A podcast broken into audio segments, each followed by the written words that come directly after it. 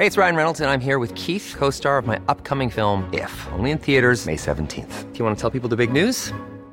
All right, I'll do it. Sign up now and you'll get unlimited for $15 a month and 6 months of Paramount Plus Essential Plan on us. MintMobile.com/switch. Upfront payment of $45 equivalent to $15 per month. Unlimited over 40 gigabytes per month. Face lower speeds. Videos at 480p. Active Mint customers by 531.24 get 6 months of Paramount Plus Essential Plan. Auto renews after 6 months. Offer ends May 31st, 2024. Separate Paramount Plus registration required. Terms and conditions apply if rated PG. I'm Sandra, and I'm just the professional your small business was looking for. But you didn't hire me, because you didn't use LinkedIn Jobs. LinkedIn has professionals you can't find anywhere else, including those who aren't actively looking for a new job, but might be open to the perfect role, like me. In a given month, over 70% of LinkedIn users don't visit other leading job sites. So if you're not looking on LinkedIn, you'll miss out on great candidates, like Sandra. Start hiring professionals like a professional. Post your free job on linkedin.com/people today.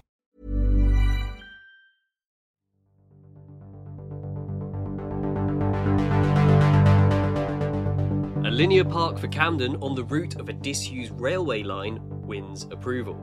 New research reveals the shocking health inequalities seen with rising house prices. Last year's huge police raid on Hackney's Anti-Pavilion ruled unlawful. And could architects be replaced by machines? We discuss how AI could radically transform the future of London. My name is Merlin Fulcher. I'm an architectural journalist, and I'll be bringing you a roundup of this week's top London architecture news. Welcome to The Lndown.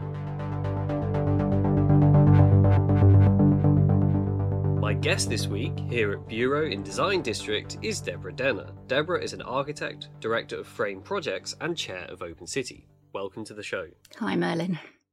Proposals by James Corner Field Operations and VPPR for the Camden High Line have been given the go-ahead by Camden Council. This was reported by the AJ this week. The two practices submitted plans last May to regenerate a 1.2 kilometre stretch of disused railway in Camden, transforming it into an elevated park, linking Camden Town and its famous market via Camley Street to King's Cross. The architects won an international competition to design the High Line in February 21 as part of an 11-member team. Running 8 metres above the ground, the £35 million linear park will feature gardens and walkways, seating areas, cafes, arts and cultural interventions, along with spaces for charitable activities, areas for children's play and a woodland balcony overlooking Camden Town. The full design team also includes Street Space, Hugh Locke, Spears and Major, Pentagram, AKT2, Atelier 10, Tony G and RLB. The park is expected to open in phases, starting in 2025, with the High Line's initial phase connecting Camden Gardens and Royal College Street. So, Deborah, what do you make of this scheme? The designers say it's budding with opportunities for arts and culture, an essential space for young people to examine and learn about nature. As someone who lives locally, will this meet an important need in the area? Yeah, so I live in North London in the neighbouring borough of Haringey, but I guess I probably know Camden best because Frame Projects has been running its design review panel since 2016, so we get to look at lots of projects across the borough. And I think what's really interesting in relation to this project is that it's got railway lines that create a lot of severance because there are 3 major railway stations at Euston, King's Cross and St Pancras. So it's quite hard to move across different bits of the borough. And the High Line will create a completely new pedestrian route, and when it's completed it'll link residential areas in Kentish Town and Camden Road to the Camley Street growth area and York Way.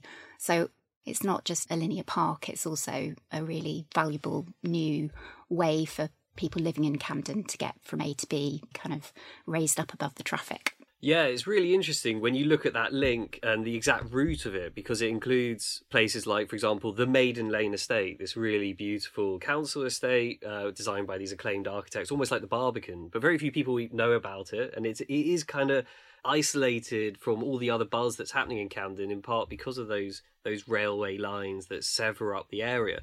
Now, but I've seen it, sort of, you know, some critics online saying, why does Camden Town need this to connect Camden Town to King's Cross, when actually, hey, there's a canal which provides a really beautiful walk from Camden Town to King's Cross. The canal, you know, potentially could be made a bit nicer along that tow path, and maybe that's a simpler connection.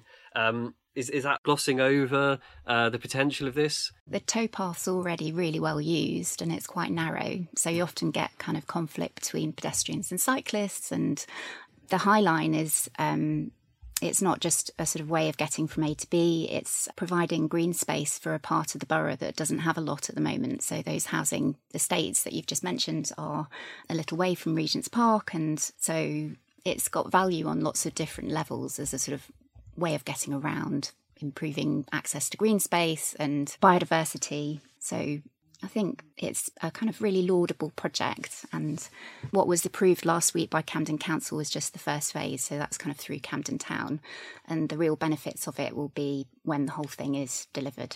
So it's called the Camden High Line. Famously, New York had a High Line, and this was probably more than a decade ago that it opened.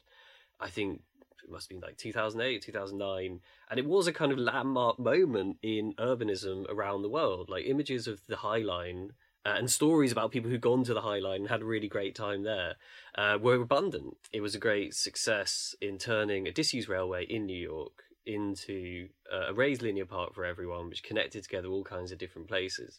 The story's somewhat moved on a bit since then, and perhaps people are a bit more cynical about the impact it's had on regeneration, so on and so forth.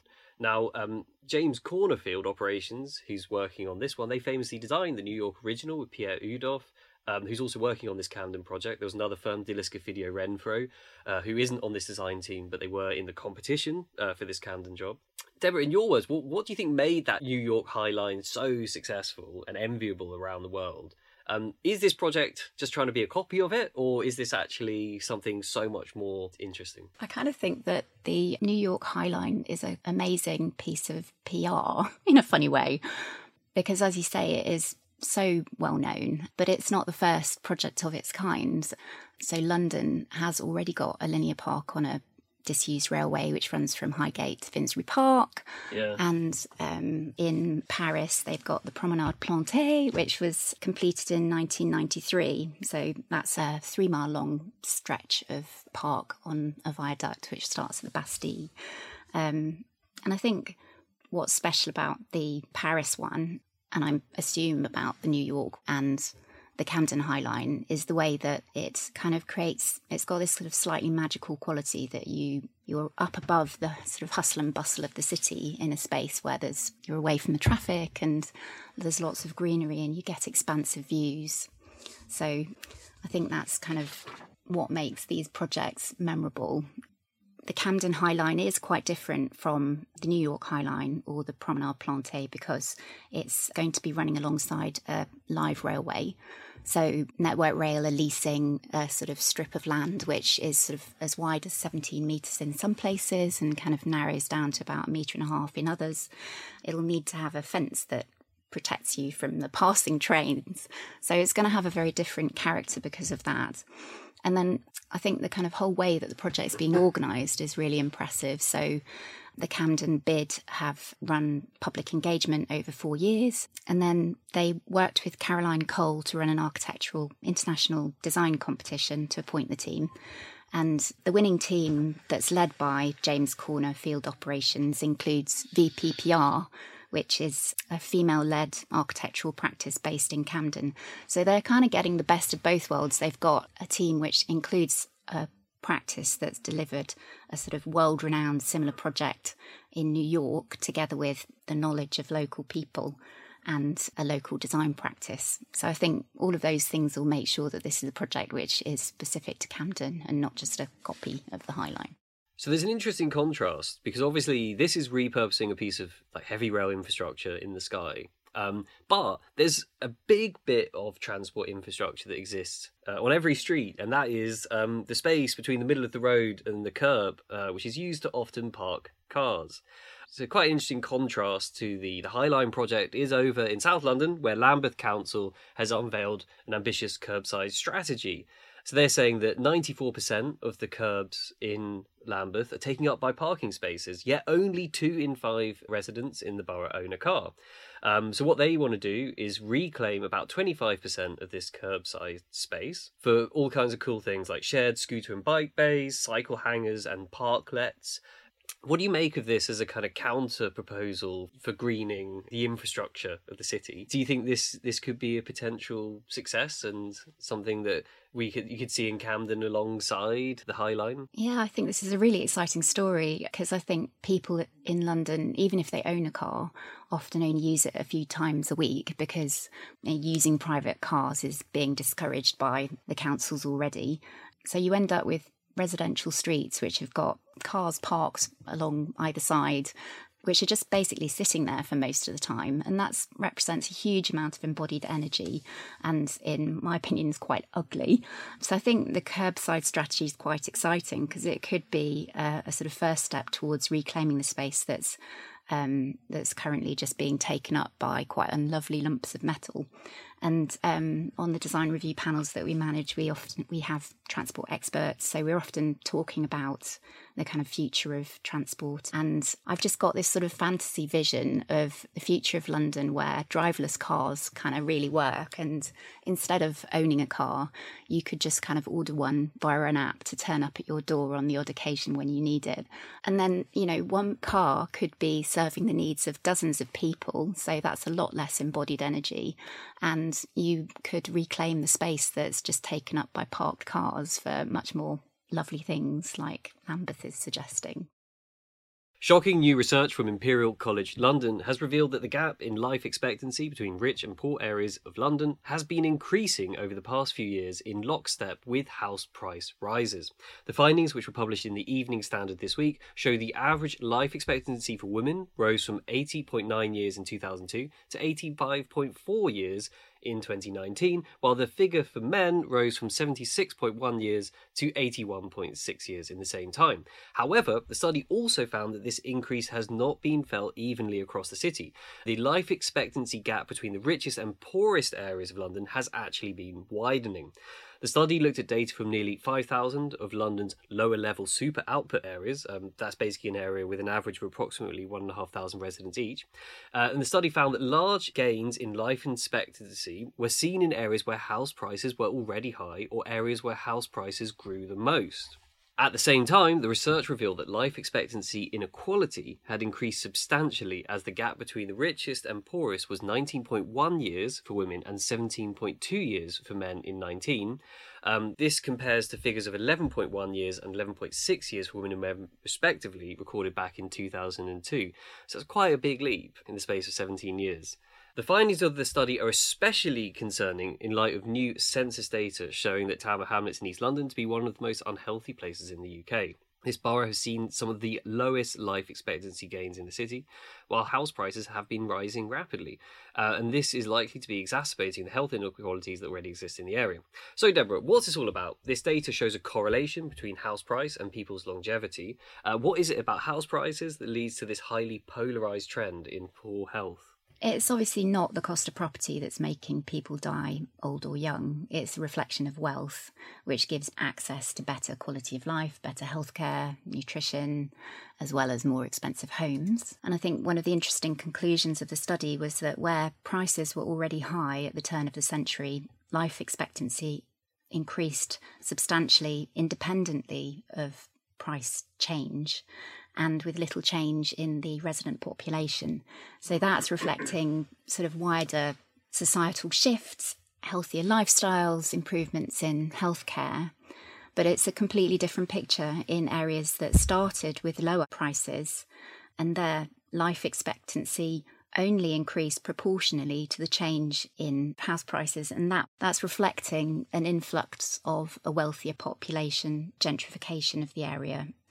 So, you know, this podcast is about architecture and the built environment, and there's a role for that to play in improving life expectancy, but it's a much, much more complex issue. It is very shocking if we think about how London has changed between 2002 and 2023, which is where we are now. Now, obviously, this data goes up to 2019, but it does reveal some pretty shocking shifts in this life expectancy gap between rich and poor. It's gone from about 11 years to close to 20 years. So it seems like it's on a trend to nearly double. And what's interesting is that during that period, so much of housing policy focused on private home ownership. Could you imagine anything housing policy could have done over those decades that might have stopped this health inequality? I mean, I think, you know, exponential rise in house prices in London over the last decade or more, it must be taking up a sort of ever larger proportion of the income that people earn. And that's been, as you say, stoked by government policy, things like Right to Buy, which have reduced the available stock of affordable social housing. There haven't been policies put in place to replace that. And, you know, just the tax system as well, the fact that there's no capital gains tax on buying and selling houses in the way that there is on almost any other sort of asset in society, which encourages people to think of their home as an investment and the thing which will, you know, probably allow them to live comfortably in their retirement or assist their children, rather than just being a good place to live. And certainly the study's authors highlight this highly polarised nature of London's economic growth, and that while incomes are growing across the city, nearly half of the population fall in the bottom two rankings of national income deprivation. So again, you know, we were talking about Tower Hamlets. Back in 2002, it was a kind of flagship of economic growth in the Docklands, Canary Wharf rising over the borough, but you know, the trickle down from Canary Wharf has not resulted in any real income change or health change, for example, in an area like that. Now, the government right now is promoting a levelling up agenda in some areas outside of London. But what is needed in this city? Yeah, I think Tower Hamlets is a really interesting conundrum, really, because if you think about what makes areas attractive to live in and makes the cost of homes there more expensive, I think closeness to greenery is one of those things, and Tower Hamlets has got that. It's got Victoria Park, it's on the edge of the Queen Elizabeth Olympic Park, it's got Mile End Park, but still it's one of the most deprived areas of London, and that might be to do with the housing stock, that there's quite a lot of post-war housing that's in a poor state of repair, and the council has got plans to build 2,000 new council homes, so maybe that will help to kind of redress the balance. A police raid on the East London Art and Architecture Initiative Anti-Pavilion has been ruled unlawful by the High Court. This was reported by the AJ. Police stormed the site of the annual Anti-Pavilion Commission in Hoxton Docks last June over fears that bamboo tensegrity structures, which were part of a contest-winning installation called All Along the Watchtower, would be used by environmental protest group Extinction Rebellion to disrupt the work of media outlets. Metropolitan Police officers arrested 3 people and removed bamboo, concrete blocks and other equipment from the site, and also intended to remove the sculptural structure itself, but decided not to. The Met has now been ordered to give back all the materials it took, which was all of the charity's spare stock, but has lost the items in the intervening 18 months, according to an email to Russell Gray, who runs the charity and was one of the 3 people arrested. More than 100 police officers were involved in the raid, which was one of 3 carried out by police targeting sites allegedly linked to Extinction Rebellion, with 12 people arrested in total. Project Bunny Rabbit, who designed and created the installation, said, quote, "All Along the Watchtower is a structure that took 6 weeks to construct and install. The idea that it may be removed and reinstalled for direct action within the space of a day is laughable." Russell Gray, who runs the Anti-Pavilion charity, which invites architects to test the limits of the planning system with innovative rooftop designs, and was one of those people arrested, said he now wants to work out who ordered and authorised those raids, claiming the Home Office could have been behind the police action. The unlawful raid verdict comes off the back of a litany of grave failings within the Met that has seen Britain's largest police force placed in special measures by the government. This includes the child Q case and the death of Sarah Everard. Deborah, both XR and Anti-Pavilion have denied the structure had anything to do with the protests. However, the bamboo and steel cable tensegrity structure can be compared to those that were used at various climate protests over recent years. What do you make of the implementation of architectural sculptures in protest movements like this? Yeah, I think it's just bewildering, really, that in this case there was such a heavy-handed approach by the police when, you know, really a kind of sternly worded email from the council would have been more proportionate. But the structures themselves, I think, reflect something that's quite charming about British culture in the way that creativity is used to make a political point. When I went to the anti-Brexit demonstrations, the kind of trouble that people had gone to and the sort of humour in it, there was a couple of guys who had dressed up as Norman soldiers carrying a sign saying, "Make Britain Breton again." And I think the kind of, you know, the Extinction Rebellion structures are just a, you know, they're part of that sort of culture, which is, you know, really to make, you know, to have a strongly held belief and make it in a sort of creative and engaging way, I think is real skill. Obviously, the story here is that the Anti-Pavilion has won its legal battle against the police. It's been shown that they were unfairly targeted. It's unfortunate that obviously it's necessary to take a legal battle to get justice, you know, because obviously a lot of people can't afford to get a legal battle going in the first place. But there is a sort of question here about architecture that pushes boundaries and pushes legal boundaries or planning boundaries. And the Anti-Pavilion Commission was always envisaged as something that would sort of test the limits of what was possible under planning. So famously, the first thing that went up there was a heat. It's called HVAC. It was a kind, looked like a big ventilation shaft from an office block. And it was making a point about the fact that you can build stuff like that without planning permission. So why do you need planning permission to build a home or a studio or something the city desperately needs, especially if it's beautiful and so on? What do you think about that process of making a culture out of testing the limits of the planning system? Because while it is kind of romantic and noble, there are people who test the limits of the planning system. For example, there's developers who illegally demolish pubs and then they're forced to rebuild them. Is this a really great intellectual pursuit, or is it just a bit childish? Is it just like, you know, architects being defiant against the system and showing that they know best? Well, I spend my whole life supporting the planning process, so I have to say that although it might not be perfect, it does a lot, which is good, I think, for society. So it gives protection to historic buildings, which are part of what makes London so special. And if you think about the Smithfield Market scheme, where the Museum of London is kind of moving to have its new home, that's a project that would never have happened if previous planning applications to demolish the historic market buildings hadn't been refused. I see the planning system as being there to champion the interests of local residents and the general public, and it's the job of developers to be sort of looking out for the interests of their investors. And there's a kind of healthy tension, I think, between the planning process and the development industry. Architecture is on the brink of a technological revolution, with artificial intelligence poised to transform the design, marketing and creation of buildings. This week, the AJ, in an article written by me, discussed how free online platforms, including the likes of Midjourney, ChatGPT and ChatSonic, can generate photorealistic architectural visuals and also draft written technical descriptions in seconds.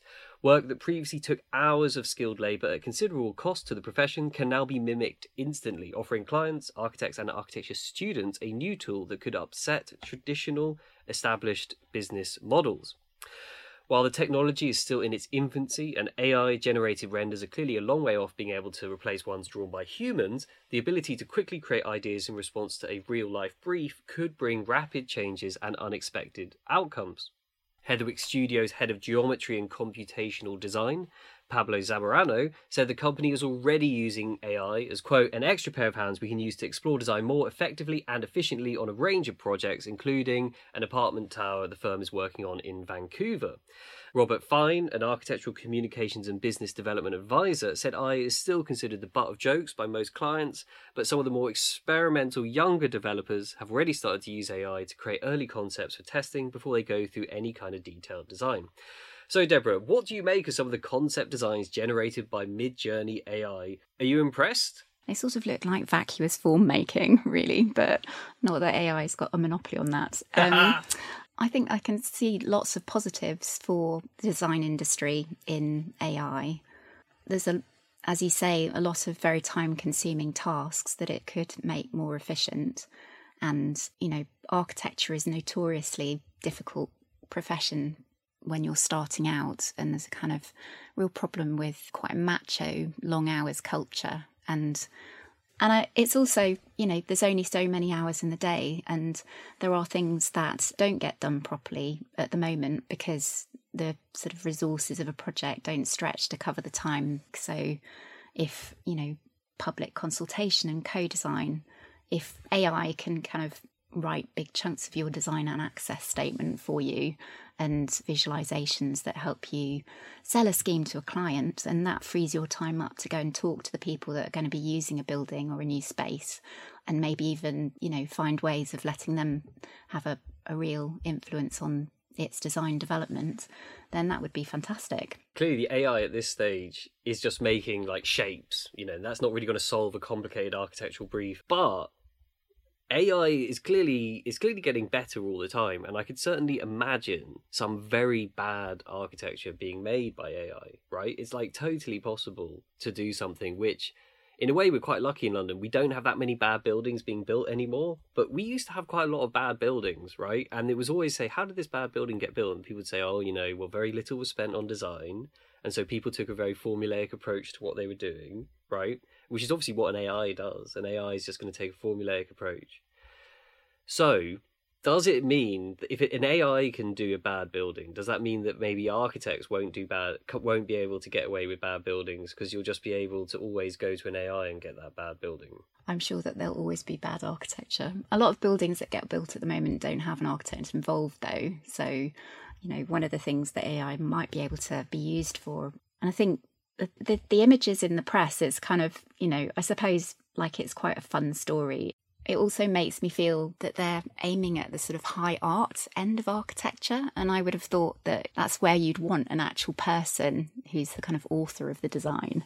I guess one thing that is interesting is that form making, although we can dismiss it, it is important to have visuals to proposition an idea, right? So traditionally a developer or an architect will have like a series of visuals, some more form than others, that we put to various stakeholders in the public to say, this could be possible.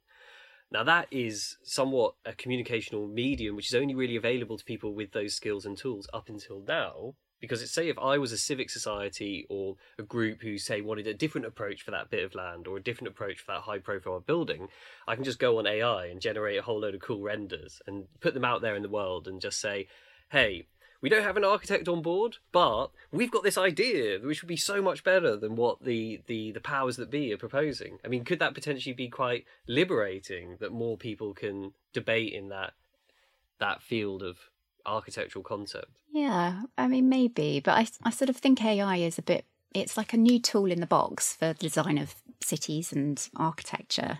And, you know, I think it's still going to need skilled people. Designing a building is such a complex thing with so many different things to consider, and some of them are kind of quite sort of subjective or emotional, and you're always going to need people who are skilled at kind of having conversations with all the different people who have a sort of stake in the project. I think it's a similar situation to when CAD first sort of was introduced, and the industry will sort of adapt and change to work with this as a kind of new tool. So we're on to the culture section. It won't surprise you to hear that we're going to talk about some Open City stuff that's coming up, particularly the pub quiz. Tickets are still available for our quiz on the architecture of pubs happening at the Ivy House in Nunhead on Thursday the 2nd of February between 7 and 9:30. Something that's caught my eye happening at the Hayward Gallery, opening later in February, is a new exhibition by Mike Nelson. It's called Extinction Beckons. It's the first survey of work by the internationally acclaimed artist. It features his psychologically charged and atmospheric installations. And I think, having wandered into one of them before, they are certainly very atmospheric and very, very bizarre. Always constructed with materials scavenged, often from salvage yards, junk shops, auctions and flea markets. They've been described as having a startling lifelike quality. Okay, and then next up, we've got the Architecture on the Thames boat tour, the East London version. It's happening on February the 4th, Saturday, at 1:00. Tickets are available on the Open City website. Come along and explore the eastern fringes of the London by boat. It's really, really cool. Deborah, thank you for being on this week's show. It's been an immense pleasure to talk about all the big news with you. Where should listeners go to stay up to speed on the important work that you're doing? Is there a social media handle or a website where they can visit? So I really only do LinkedIn, so you can find me there. And that's where I always publicise opportunities to join design review panels, if that's something that any of the listeners would be interested in doing. And we've also got a website, which is frame-projects.co.uk. Fantastic. Thank you. You've been listening to The Lndown, a show from Open City rounding up the big stories in architecture and the built environment each week in London. If you've enjoyed the show and want to know more about any of the stories we've discussed, we recommend subscribing to The Architect's Journal, which has covered all these issues and many more too. You can find the show on Twitter or Instagram at @OpenCityLondon or by using the hashtag Lndown, LNDDWN.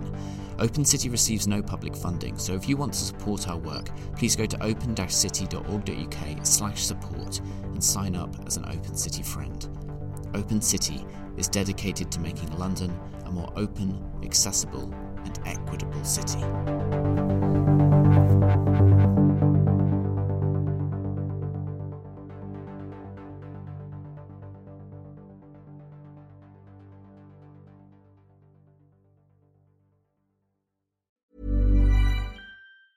Mom deserves the best, and there's no better place to shop for Mother's Day than Whole Foods Market. They're your destination for unbeatable savings, from premium gifts to show-stopping flowers and irresistible desserts. Start by saving 33% with Prime on all body care and candles. Then get a 15-stem bunch of tulips for just $9.99 each with Prime. Round out Mom's menu with festive rosé, irresistible berry chantilly cake, and more special treats. Come celebrate Mother's Day at Whole Foods Market. Imagine the softest sheets you've ever felt. Now imagine them getting even softer over time. That's what you'll feel with Boll & Branch's organic cotton sheets. In a recent customer survey, 96% replied that Boll & Branch sheets get softer with every wash. Start getting your best night's sleep in these sheets that get softer and softer for years to come. Try their sheets with a 30-night guarantee. Plus, get 15% off your first order at bollandbranch.com. Code BUTTERY. Exclusions apply. See site for details. Even when we're on a budget, we still deserve nice things. Quince is a place to scoop up stunning high-end goods for 50 to 80% less than similar brands. They have buttery soft cashmere sweaters starting at $50, luxurious Italian leather bags, and so much more. Plus, Quince only works with factories that use safe, ethical, and responsible manufacturing. Get the high-end goods you'll love without the high price tag with Quince. Go to quince.com/style for free shipping and 365-day returns.